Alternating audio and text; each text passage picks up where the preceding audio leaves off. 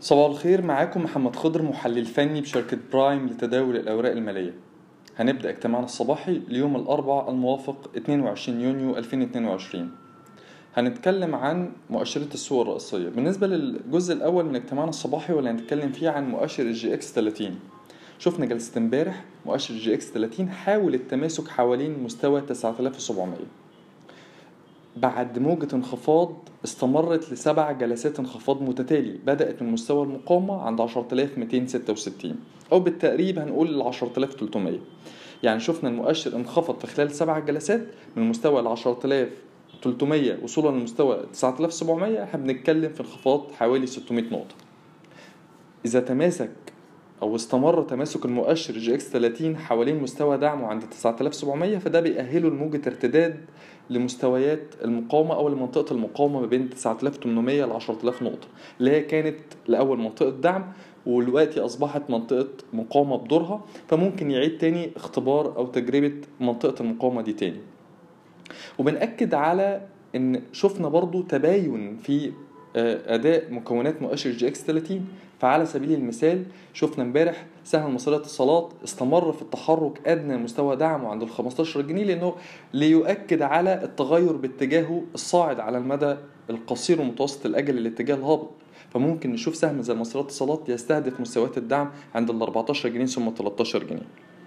على الجانب الآخر سهم زي البنك التجاري الدولي قدر إن هو يتماسك أعلى منطقة دعمه بين ال 37 جنيه 38 جنيه.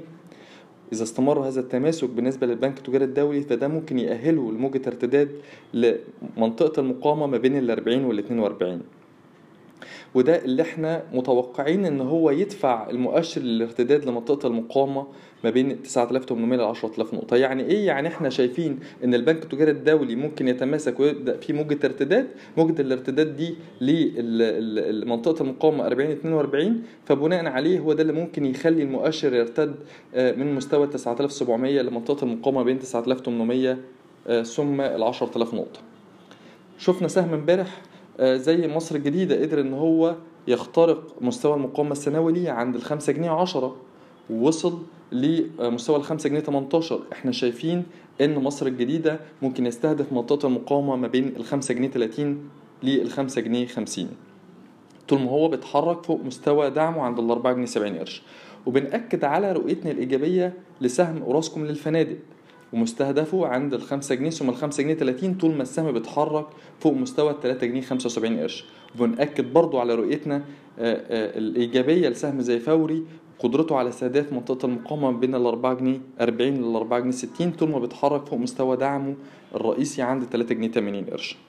ده بالنسبة للجزء الأول من اجتماعنا الصباحي بالنسبة للجزء الثاني واللي هنتكلم فيه عن مؤشر EGX 70 فمؤشر EGX 70 إحنا لا نتوقع أن تستمر موجة التصحيح اللي بدأت من مستوى المقاومة عند 1880 إن هي تخترق منطقة الدعم بين ال 1800 ل 1780 بمعنى إن إحنا شايفين إن مايلين أكتر إن مؤشر EGX 70 يتماسك حوالين منطقة الدعم بين ال 1800 ل 1780 شفنا جلسة امبارح مؤشر EGX 70 حاول التماسك أو أو تماسك عند أعلى مستوى دعمه عند ال 1800 استمرار هذا التماسك في مستوى أو في منطقة الدعم بين ال 1800 لل 1780 هيأهل مؤشر جي إكس 70 لموجة صعود جديدة اللي ممكن تجرب أو تختبر تاني مستوى المقاومة عند 1880 وصولا إلى 1950 شكرا.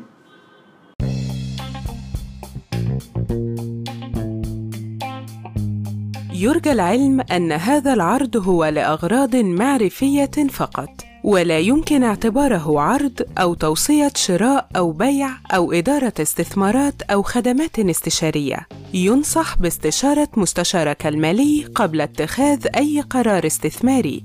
الأداء التاريخي ليس مؤشرا يعتمد عليه لتحديد الأداء في المستقبل.